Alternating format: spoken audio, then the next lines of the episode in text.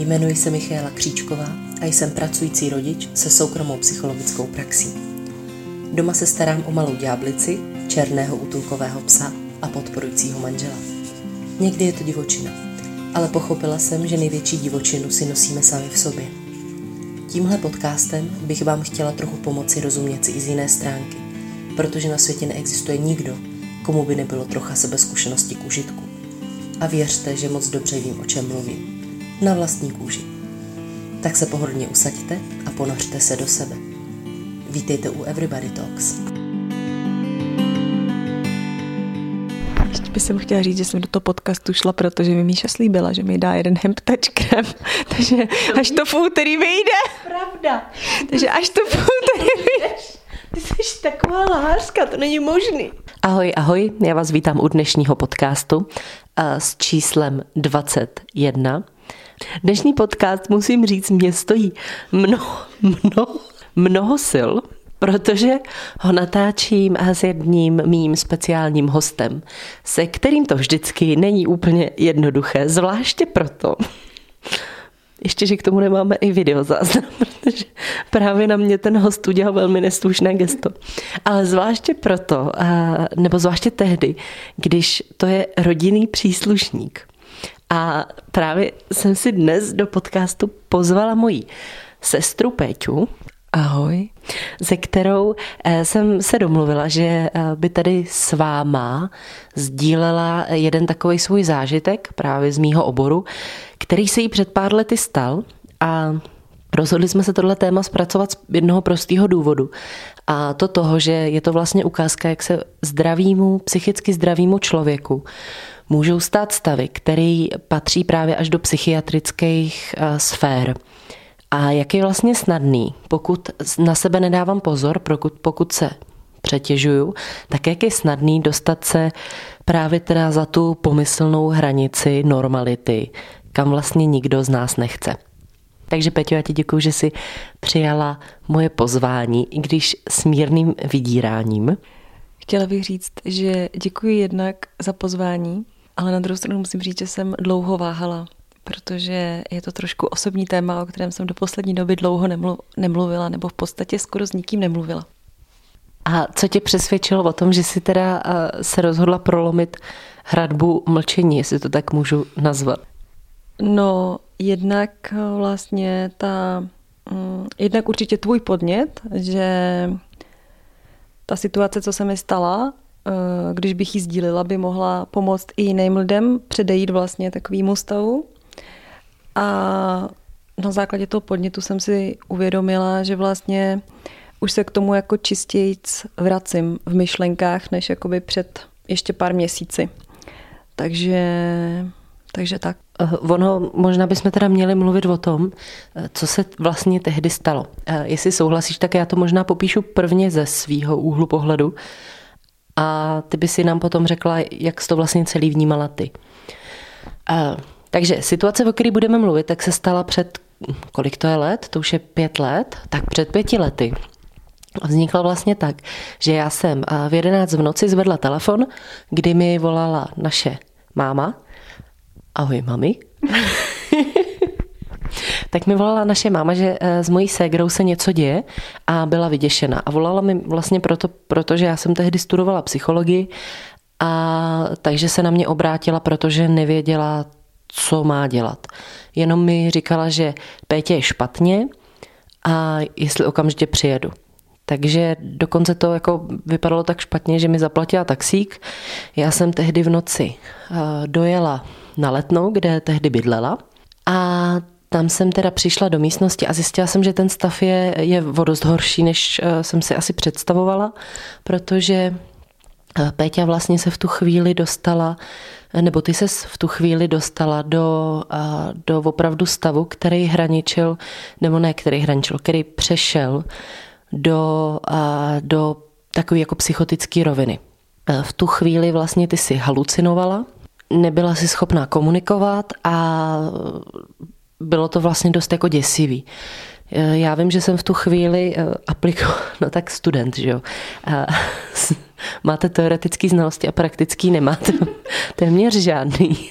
A jediný, co jsem jako viděla, že je to na psychiatrii. Ale vlastně uh, jsem nějak tak jako uh, si říkala, že, že tomu dáme šanci, že tomu dáme šanci. A mámu jsem poslala spát, ségru jsem, nebo tebe jsem tehdy jako zvedla, dovedla jsem tě do postele a vím, že jsem zamkla a že jsem tě jako celou noc hlídala, aby se vyspala. Vím, že jsi usla a e, druhý den teda jsem tě odvezla na psychiatrii. To, to tak jako ve zkratce a no možná poprosím tebe, jestli vlastně by si jako uvedla ty, jestli si něco pamatuješ vůbec z toho, jako z, týhle, tý, z tohohle úseku, o kterém tady já teď mluvím. No, já si pamatuju hmm, jako opravdu málo těch věcí. Jedna z nich je, e, že v jeden moment jsem asi si sedla nebo lehla nebo spadla na zem v kuchyni a na té zemi jsem ležela a v hlavě se mi motal jako můj pes, co nedávno zemřel a náš jako táta, co zemřel. E, točilo se to v takových divných smyčkách a pozorovala jsem jako svoji ruku, kterou jsem si dala před sebe a přišla mi, že vlastně není moje a byla jako hrozně dlouhá. A pamatuju si, že kolem mě asi byla máma, něco říkala, eh, ale já jsem absolutně nemohla ovládat to, co si myslím a nemohla jsem vůbec ovládat svoje tělo. A nikdy se mi to nestalo, i když jsem byla hodně unavená, nebo i když jsem teď unavená. A pak si to nepamatuju. Nepamatuju si, jak dlouho trvalo, než si přijela, eh, nepamatuju si, co si dělala potom, když si přišla. Mm, možná si pamatuju, že jsem si sedla někam s tebou, nevím. Tam to asi jako skončilo někde u začátku toho, kdy jsem ležela na té zemi a se vytočily ty myšlenky. Já si pamatuju, že vlastně eh, mě hodně rozrušil ten moment, kdy já jsem teda zjišťovala, jak seš na tom. Já jsem se snažila projít jako jako nějakou diagnostiku, ale já se tomu jako směju, protože to není diagnostika, eh, navíc když to dělá někdo, kdo je, já nevím v jakém ročníku, jo. Ale já snažila jsem se zjistit, jestli jsi jako vigilní, jestli jsi přivědomý a jestli vnímáš, což teda um, přivědomí si jakž takž byla, ale rozhodně se nedá říct, že jsi jako vnímala a vyděsila mě právě ta ruka, a to si, to si myslím, že i komunikovala se mnou a komunikovala si, že nepoznáš, kde končí ruka, kde končíš ty a kde začíná jako okolí. A to jsem věděla, že je blbý, a upřímně vlastně jsem přesvědčená o tom, že kdybych tě tehdy nechala odvést do té psychiatrie, na tu psychiatrickou kliniku, tak eh, tam asi budeš chvilku hospitalizovaná. A možná jsem se i toho bála, nechtěla jsem tě tomu jako vlastně vystavit a doufala jsem, že to zvládneme, protože žádný agresivní, agresivní uh, jako chování si nevykazovala, ale jako teď zpětně si říkám, že to byl jako neuvěřitelný hazard a že to jako bylo fakt ode mě hloupý protože ten stav jako mohl být jako neuvěřitelně nevypočitatelný. A měli jsme štěstí, že teda dopad dobře, protože eh, druhý den ráno jsme vstali. Já vím, že jsem tehdy nějak zařídila vyšetření na psychiatrii přes svoje známí a odvezla jsem tě, odvezla jsem tě tam. A to už si komunikovala, byla si teda neuvěřitelně unavená a vlastně si měla problémy vůbec jako mluvit, držet otevřený oči. Opravdu bylo vidět, že jsi prožila něco obrovského, co tě neuvěřitelným způsobem vyčerpalo. A takže jsem tě dovezla na psychiatrii a tam si, tam promluvila s lékař, lékařkou, ten stav už byl stabilizovaný natolik, že si tam nemusela zůstat hospitalizovaná. No a, no a jeli jsme domů. A tam pak pokračovala další část. No.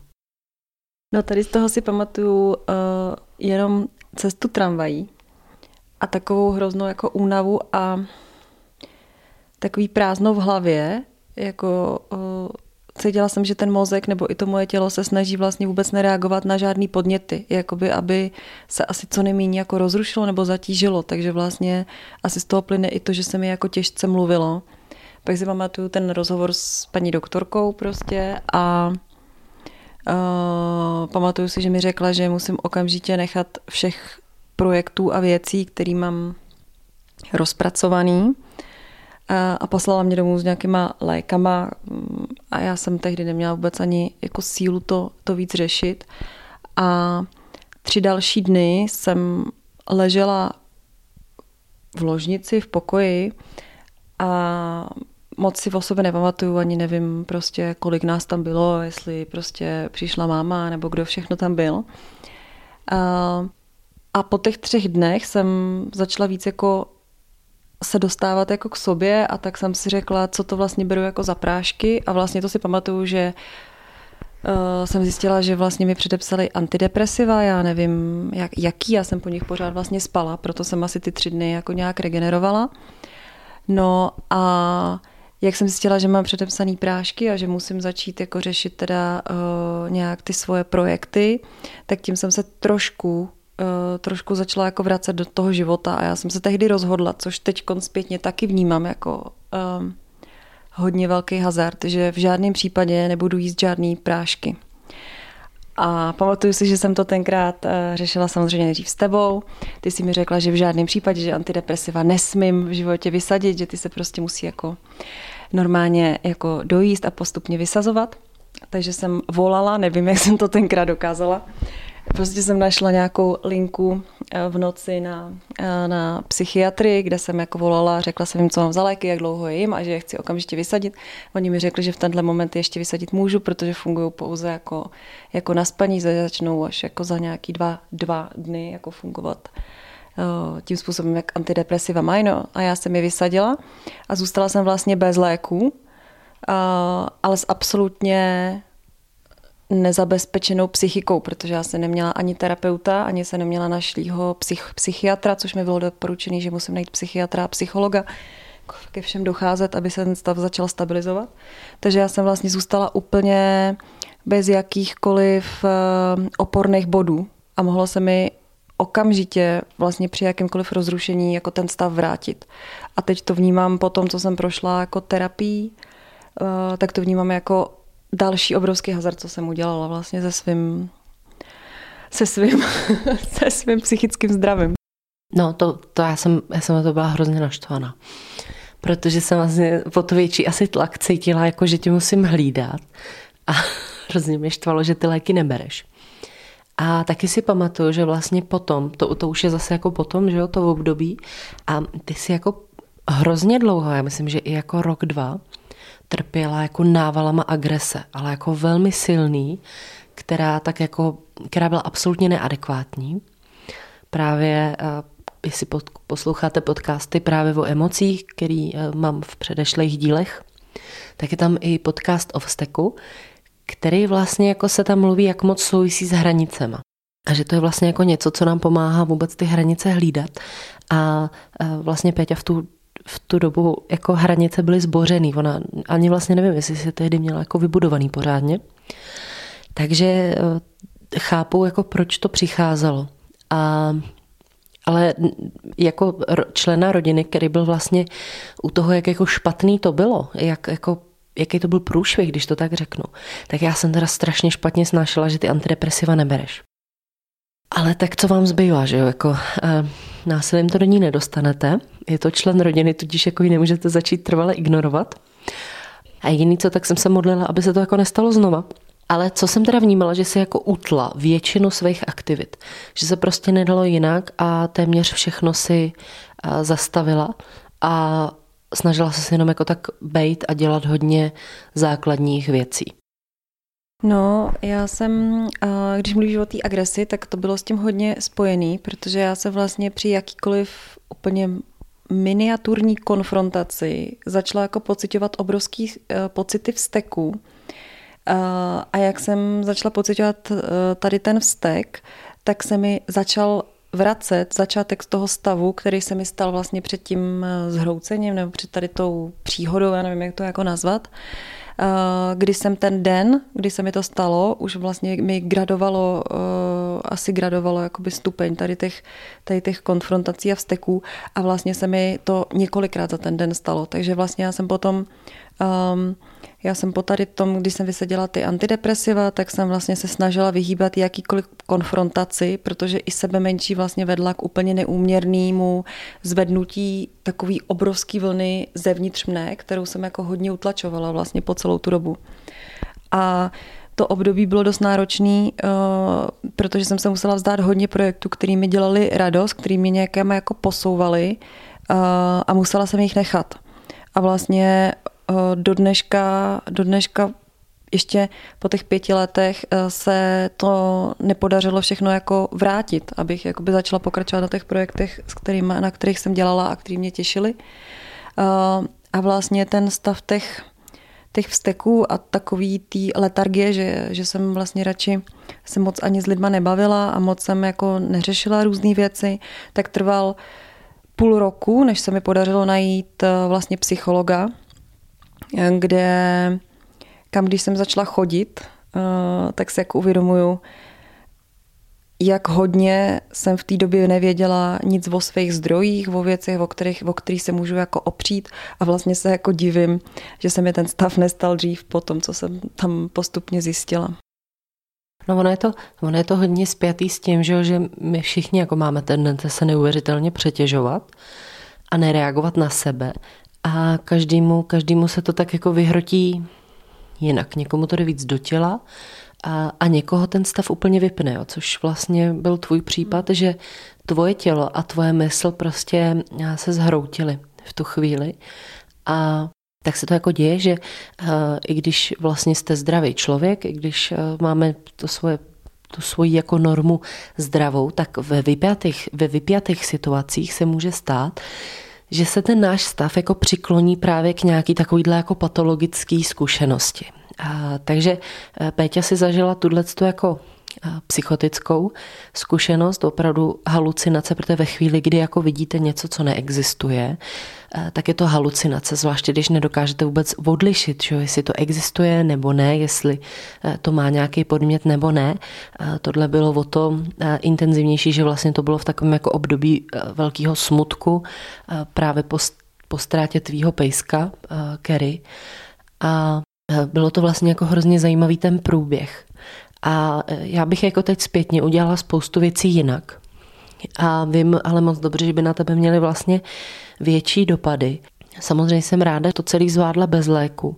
A vlastně jako eh, zatím si stojím v mnoha případech, že psychoterapie je srovnatelná a v mnoha případech dokonce jako mnohem účinnější než psychofarmaka ale v mnoha případech je nutné jako ty léčby kombinovat, aby to mohlo fungovat. Ty jsi měla štěstí na to, že nějak jako asi i podpora od tvých blízkých a že jsi měla práci, kde se tohle dalo jako nějak zastavit, že si to zvládla takhle. I když vím, že najít si toho správného terapeuta taky jako nebylo lehký, že vlastně několikrát jsme tam řešili, že jako se zachoval jako dost uh, dost jako blbě vůči tobě, díky čemuž, díky čemuž si pak jako tu pomoc hledala vlastně jinou. A, a pro mě asi bylo jako hrozně a, zajímavý zažít si, jak se ze zdravého člověka může stát opravdu jako někdo, kdo vůbec se neorientuje v realitě. A díky i tomu, že se to stalo tobě, tak si uvědomuji, jak vlastně jako a, jak jako eh, je nutný eh, vnímat v pořád ty lidi v tom základu jako zdraví osoby, protože na každého ty těžké situace působí jinak. A tohle všechno, to, co se ti stalo, bylo vlastně následek obrovského přetížení. Jo, což je nutný říct, že eh, ty si neměla nikdy žádný jako jiný psychický obtíže, nemáš eh, žádnou diagnózu, ehm, jsi prostě normální zdravá holka, která ale má stresovou práci a zrovna se jí děly jako další věci náročný na, ehm, na, na co? Na, na organizaci, prostě osobu, velký jako tlaky, velký nároky. Ehm, asi určitě nevyspání, eh, určitě i špatná jako strava. A tohle všechno najednou jako eh, vyústilo v takovýhle jako kolaps. A já často přesně slýchávám a vím, že i ty jsi to říkala, jak lidi popisují, že se jako zhroutili z něčeho, což eh, jako ve chvíli, kdy se zhroutíte a oklepete se, vyklepe, oklepete se z toho za hodinu na gauči při Netflixu, jo, tak jste se nezhroutili. jste si prostě jako odpočali a uh, rozhodně to není ten velký zdvižený prst, který, uh, který byste jako mohli, mohli taky dostat to možná jako ty taky zažíváš, ne? Ty, ty pracuješ s lidma, že jo? A určitě zažíváš to, že ti občas někdo někdy říká, eh, jak jsou přepracovaný, nebo jak se jako zhroutili někdy. Jak to jako, jak to vnímáš po této zkušenosti? No, já jsem chtěla říct, že takový ten pocit vyhoření, jak se často jako říká, eh, jsem předtím, před tady tím stavem zažila asi taky. U mě to bylo, že jsem si dala prostě třeba na týden větší pauzu, anebo naopak někdy i třeba takovou jakoby trošku menší na dva, tři měsíce, než jsem se zase uvědomila vlastně, proč tu, proč tu věc dělám a nějak jsem se vždycky resetovala. Takže ten pocit toho vyhoření nebo tady toho zhroucení je vlastně absolutně jiný zážitek, než to, co se mi stalo. To jsem prostě byla pořád při vědomí, akorát se mi třeba hůř jako vstávalo, prostě přemýšlela jsem si, přemýšlela jsem, proč dělám pořád to, co dělám. A tady to byl opravdu stav, kde já jsem neměla absolutně kontrolu nad sebou. Já vlastně ani nevím v ten moment, v jakém jsem byla prostoru, čase, nic, vlastně totální dezorientace. A vlastně, jak se mě ptala na to, jak to vnímám, když mi teď lidi říkají, hm, že jsou před vyhořením nebo skoro unavený, nebo hodně unavený, tak vlastně i tady to byl jeden, poprvé se mi to stalo před rokem, kdy jsem vlastně po těch čtyřech letech jsem začala vracet tady k tomu zážitku, co jsem měla. Když mi vlastně jedna slečna říkala, že už je tak unavená z práce, že vlastně jako neví, jestli náhodou nevyhoří. A já jsem viděla v těch jejich očích vlastně takový to, že to není ten strach z toho, že vyhořím, ale že když vyhořím, tak to znamená, že jsem tu práci opravdu dělala tvrdě a že jsem hodně makala. A uvědomila jsem si, že spousta lidí vlastně říká to vyhoření s takovým trošku obdivným, částečně obdivným tónem. Jako by to bylo něco, co ukazuje, že jste opravdu jako hodně pracovitý a hodně jste toho dali. A to byl jeden z těch důvodů, proč jsem o tom začala mluvit, protože si myslím, že uh, není žádný hrdinství jako málo spát, uh, nestarat se o svoji stravu, nestarat se o svoji jako psychiku, nedá, dát si pauzu, když jsem unavený, tak si dát pauzu jednou za tři měsíce o víkend. Není to žádný hrdinství a může to být opravdu hodně nebezpečný, až tak, že vás to jako hodně zabrzdí a já musím říct, že já vlastně do dneška cítím limity. Jakože už nikdy se nedokážu do té práce opřít takovým způsobem a tolik ze sebe vydat, jako jsem vydala předtím. Vlastně už nechci, protože eh, cítím, že ta hranice je teď mnohem tenčí k toho, aby se mi to znovu stalo. Takže asi tak, no, vnímám to eh, vlastně s trochu až strachem, jako co se teď děje a jak o tom lidi jako uvažují. No. Ono je totiž strašně lehký jako říct, že lidi, kterým se to děje, tak jsou jako blázni. tak vlastně už předtím nebyli v pořádku a je hrozně snadný si to odosobnit. A já si myslím, že právě je hrozně jako silný ten příběh eh, v tom, že eh, to by se to stalo, když jako si byla mladá holka, ty máš vystudovanou architekturu a to je obecně škola, která prostě klade neuvěřitelný jako nároky a pardon, ale prostě hele, podporujete strašně jako nezdravý, nezdravý fungování těch mladých lidí, jo. Pro boha živýho zrušte všechny ty přespávačky ve škole, kdy dělají kdy dělaj jako ty projekty společně, to je úplně jako bláznovství. Takže, takže jako ty jako architekt jsi zvyklá se přepínat už jakoby z té školy, já to vím, eh, vyrůstala jsem s tebou v jednom bytě, jo, takže vím prostě, jaký to je, když do čtyř do rána lepíš nějaký pitomý jako model, jo. To už se teď asi nedělá, že? teď už se to všechno asi dělá na počítači. Ale uh, ono my jako obecně často, jako psychologové, říkáme vlastně takový jako základní věci, jo, že proto, aby byl člověk jako odolnější, eh, je nutný dodržovat nějaký základy zdravého životního stylu, což znamená odpočívat, eh, mít čas na práci, ale zároveň mít jako dostatek času i právě na osobní život, na odpočinek, dobře jíst a dostatečně jíst nějaký pohyb, koníčky a to je vlastně základ, jo, spánek ještě. A když to někomu řekne, řeknete, tak všichni řeknou, no jasně ne. To, jako, to je teda rada, dík moc, ale uh, řekněte mi, jako kdo z vás to dělá. Já to teda teď nedělám, já jako samozřejmě uh, taky mám teď limity, uh, uvědomuju si to, ale zase možná jako o to, o to víc jako respektu, že nemůžu odvádět takový možná jako uh, takový výkony. A, ale lidi to nemají. Lidi na sebe hodně tlačí, chtějí být extrémně výkonný a zároveň prostě tělu a svý psychice nic moc nedávají na oplátku. A tohle je vlastně zkušenost, jak říkám, mladý schopný holky, která se neuměla šetřit, nechtěla se šetřit, protože jako věděla, kolik toho dokáže. A zažila si vlastně setkání s úplným zhroucením, ztrátou sebekontroly, ztrátou vlastně vnímání, totální depersonalizace, derealizace, chaos v čase, eh, ztratila sama sebe na jednu noc. A ráno se zase našla, ale protože měla kliku jako blázen. Nemusí to vždycky skončit tak, jak říkám, je snadný uvíznout v nějakých jako kolečcích, kde uh, pak nevíte, co sami za sebou. A možná si myslím, že bylo asi i funkční to, že já jsem nějaké zkušenosti měla a mohla jsem do tebe trochu kérovat a tlačit, aby si našla terapii. A ty léky teda ty jsem nedotlačila, to uznám. To uznám. Ale že nějak jako by jsem tam hodně vnímala důležitost jako i té kontroly. A vlastně mám pocit, že asi pár let jsem měla potřebu na tebe víc dohlížet. Hm.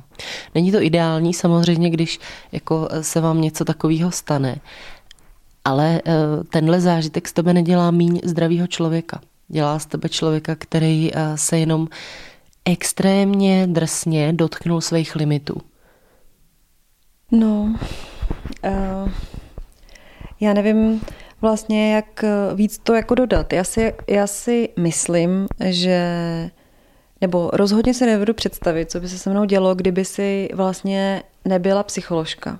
Nedovedu si představit, jestli bych se ráno zbudila a, a všechno by bylo dobrý. Myslím si, že to rozhodně není možný, protože si jako uvědomuji, že než jsem si šla lehnout, tak si mě nějakým způsobem jako aspoň částečně vyvedla uh, z nějakého stavu, v kterém jsem byla. Uh, a pak to samozřejmě nějak dál jako pokračovalo.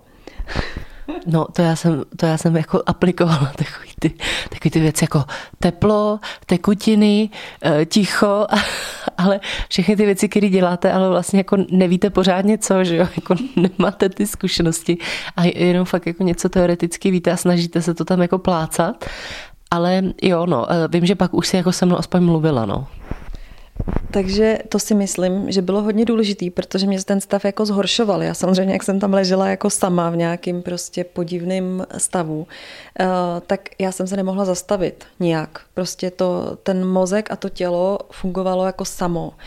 Pro mě vlastně teď zpětně je to šílený zážitek a ale i vlastně chápu, proč to, tělo s tím mozkem udělalo, protože já jsem dostávala samozřejmě xkrát předtím od těla i hlavy signál, že je toho moc. Prostě ať už vlastně v těch, jako v tom vzteku nebo v těch, eh, nebo po té emoční rovině, že jsem hůře zvládala ty emoce, nebo prostě mě brnělo tělo, mě to nezajímalo, já jsem si prostě nedala vodu, když jsem pracovala, prostě třeba jsem byla schopná 6 hodin nepít, nejíst prostě až potom, když jsem skončila svoje flow, tak jsem si prostě najednou něco dala, jo. Eh, nespala jsem, bylo to úplně prostě normální, že jsem si dala nocovku vlastně během studia, to bylo úplně klasický, že tři noci po sobě jsme nespali, spalo se prostě, naspali se tři, čtyři hodiny. A a já teď vlastně po tom, co jsem se na terapii naučila trošku slyšet, kdy to tělo mi něco říká, tak jsem jako si uvědomila, že ono mi říkalo celou dobu. A já ono vlastně opravdu nemělo jinou možnost, tak než mě jako absolutně odpojit, protože já si myslím, že jinak bych jako vlastně umřela vyčerpáním asi. Takže vlastně to byla jako jediná možnost. A druhý, co je, já si vlastně jako nemyslím, že, by, že jsem jako na jeden den jako ztratila sama sebe. Já vlastně jsem sama sebe ztratila na dost dlouho potom. A možná i předtím. I předtím, to je pravda. Já jsem vlastně jako se posouvala jenom jedním směrem. Vlastně vůbec jsem si neuvědomovala spousta věcí, eh, spousta věcí, spolehala jsem se jenom na mozek. Jenom prostě na hlavu, jenom na logiku a tady ty věci. A myslela jsem si, že s tím a s pevnou vůlí vlastně jako, jako dokážu vlastně všechno. A po tady tom, eh, té příhodě, co se mi stala, tak vlastně uh, jsem po tom půl roku našla terapeuta, s kterým jsem dál pracovala. A ještě další dva roky minimálně trvalo, než jsem začala být zase trošku jako dřív, než jsem si jako začala z nějakých věcí jako víc radovat a začala jsem z nich uh, si je víc jako užívat. Uh, a celou tu dobu jsem vlastně nedělala asi nic jiného, než jsem jako začala si dávat takový jako ty obyčejné věci, jako si říkala, jako že aha, tak po šestý hodině už jako nepracuješ. A to znamená, že už nemyslíš na práci. Prostě mě se běžně stávalo, že jsem v 11 v noci, v jednu ráno, že ještě když jsem ležela, tak se mi honily všechny myšlenky a přemýšlela jsem a měla jsem u postele blok a tam jsem si zapisovala věci. Teď už to prostě nedělám. Po šestý hodině už vlastně jsem to nastavila tak, že neřeším nic, co mě jakkoliv může rozrušit nebo zatěžuje, nebo mě zatěžuje. Snažím se víc dohlížet teda na ten spánek a necítím se špatně, když prostě spím 8 hodin denně, každý den. Prostě necítím se špatně, což je strašně nová zkušenost. A ani se necítím špatně, když někdo jiný stává třeba ve 4.30 a o 4.30 se věnuje sám sobě, protože bych to prostě nedokázala. Já se sama sobě věnuju tím, že jako odpočívám. A myslím si, že ještě pořád je přede mnou jako velká cesta tady v těch, ehm, tady v těch základních věcech, což mě hodně překvapuje, že vlastně jsem dokázala ztratit. A troufám si říct, že to vlastně začalo určitě tou, tím studiem na té vysoké škole. A e, máš pocit, že jako to jsme mluvili o tom, že tě to změnilo vlastně ve vztahu k sobě. A, ale ty od té doby, jestli se nepletu, tak i vlastně jako mnohem víc po pár letech pracuješ jako poměrně empaticky s lidma. Je, možná i tou terapii vlastně mám pocit, jak kdyby si získala jako novou úroveň takové jako schopnosti napojit se. A máš teda pocit, že tě to změnilo i třeba jako po té pracovní stránce nějak a v tom, na co se zaměřuješ a co ti vlastně tvoje možná schopnosti, že si objevila jiný? No, hmm.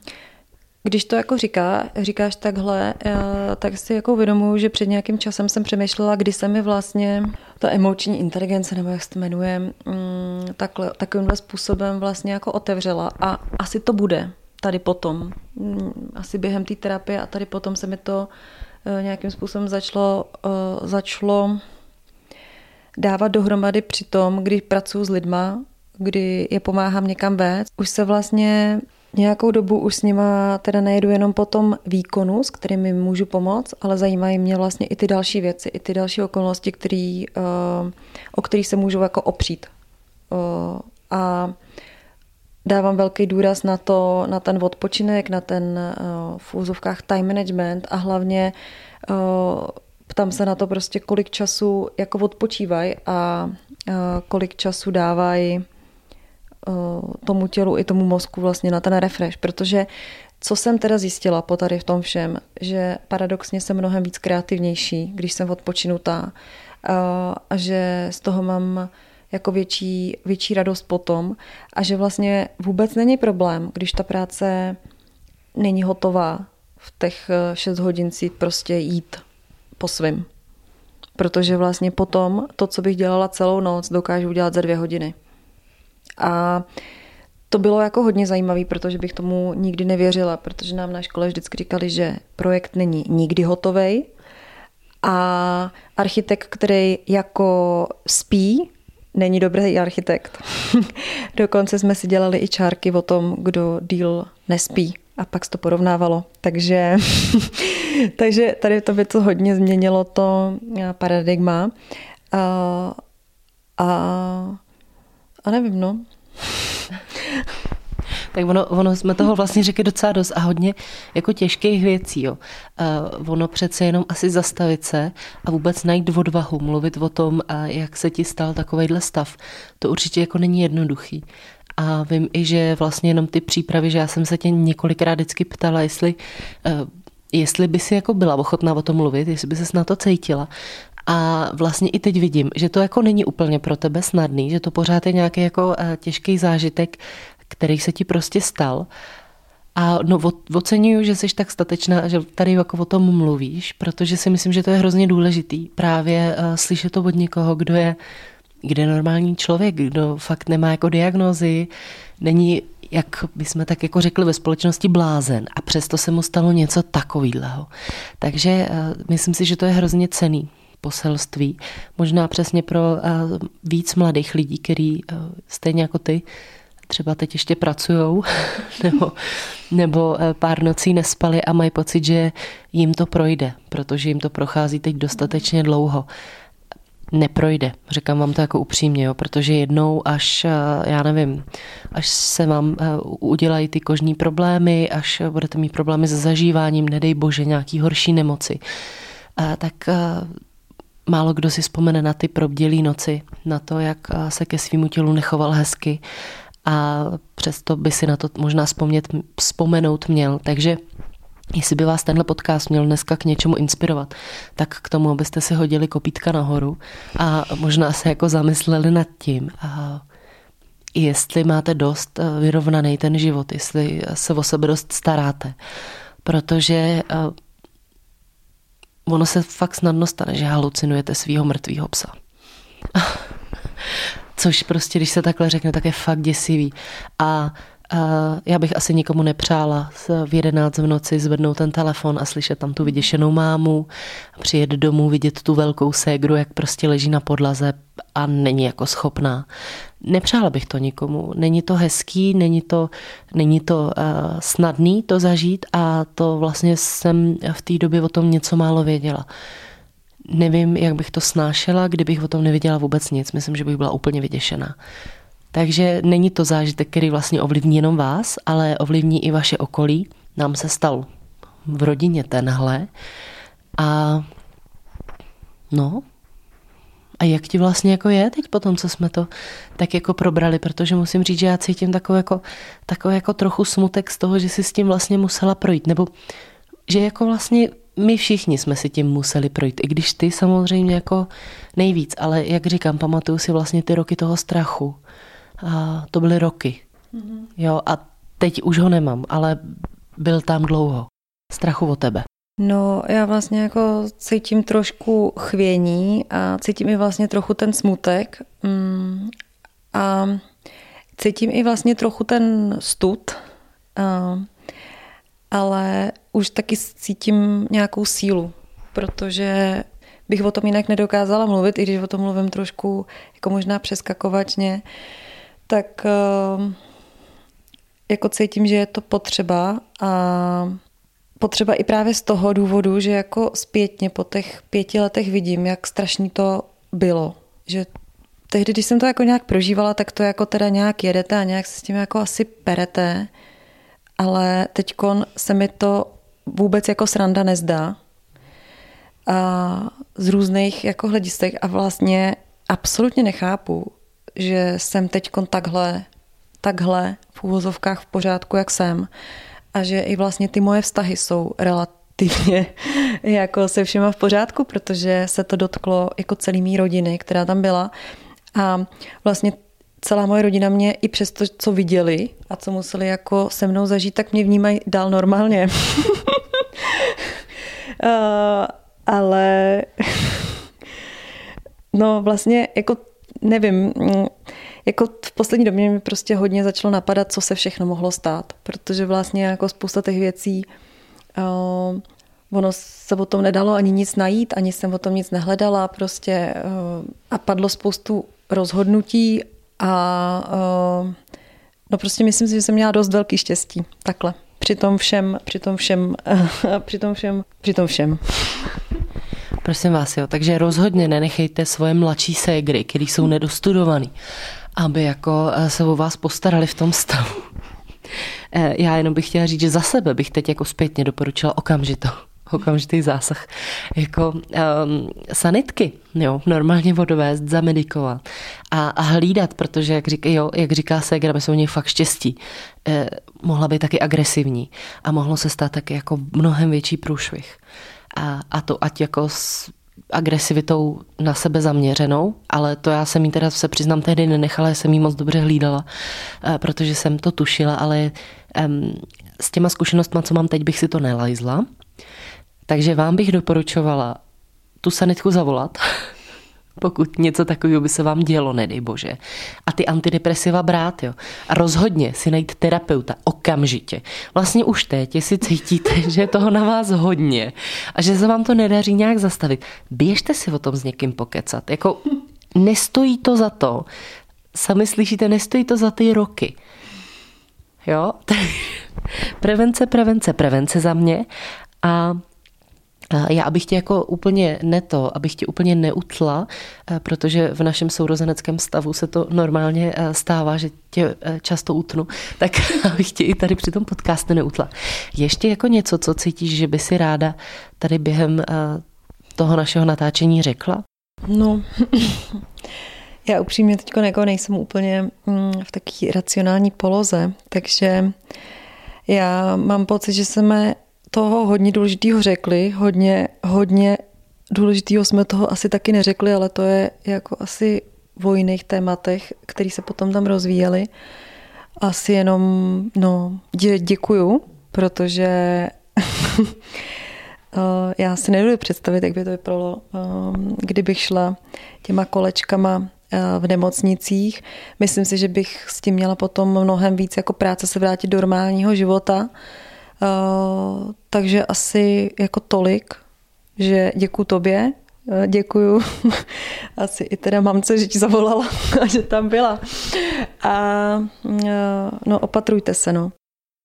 Ono taky říkat se nemusí všechno. Uh, jsou přece jenom věci, které zůstávají soukromí. Ono už tohle je jako extrémně soukromý téma.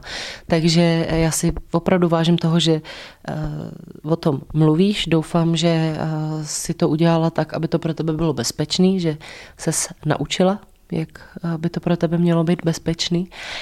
No a co si z toho odnesete vy? Budu ráda, když mi to možná napíšete.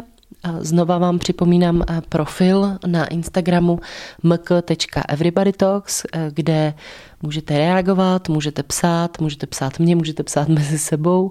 A budu ráda, a asi nejenom já, eh, myslím si, že i Segra budeme rádi za vaše zpětné vazby. A No a to už bude dneska všechno. A já se zase na vás těším další úterý. A zatím ahoj.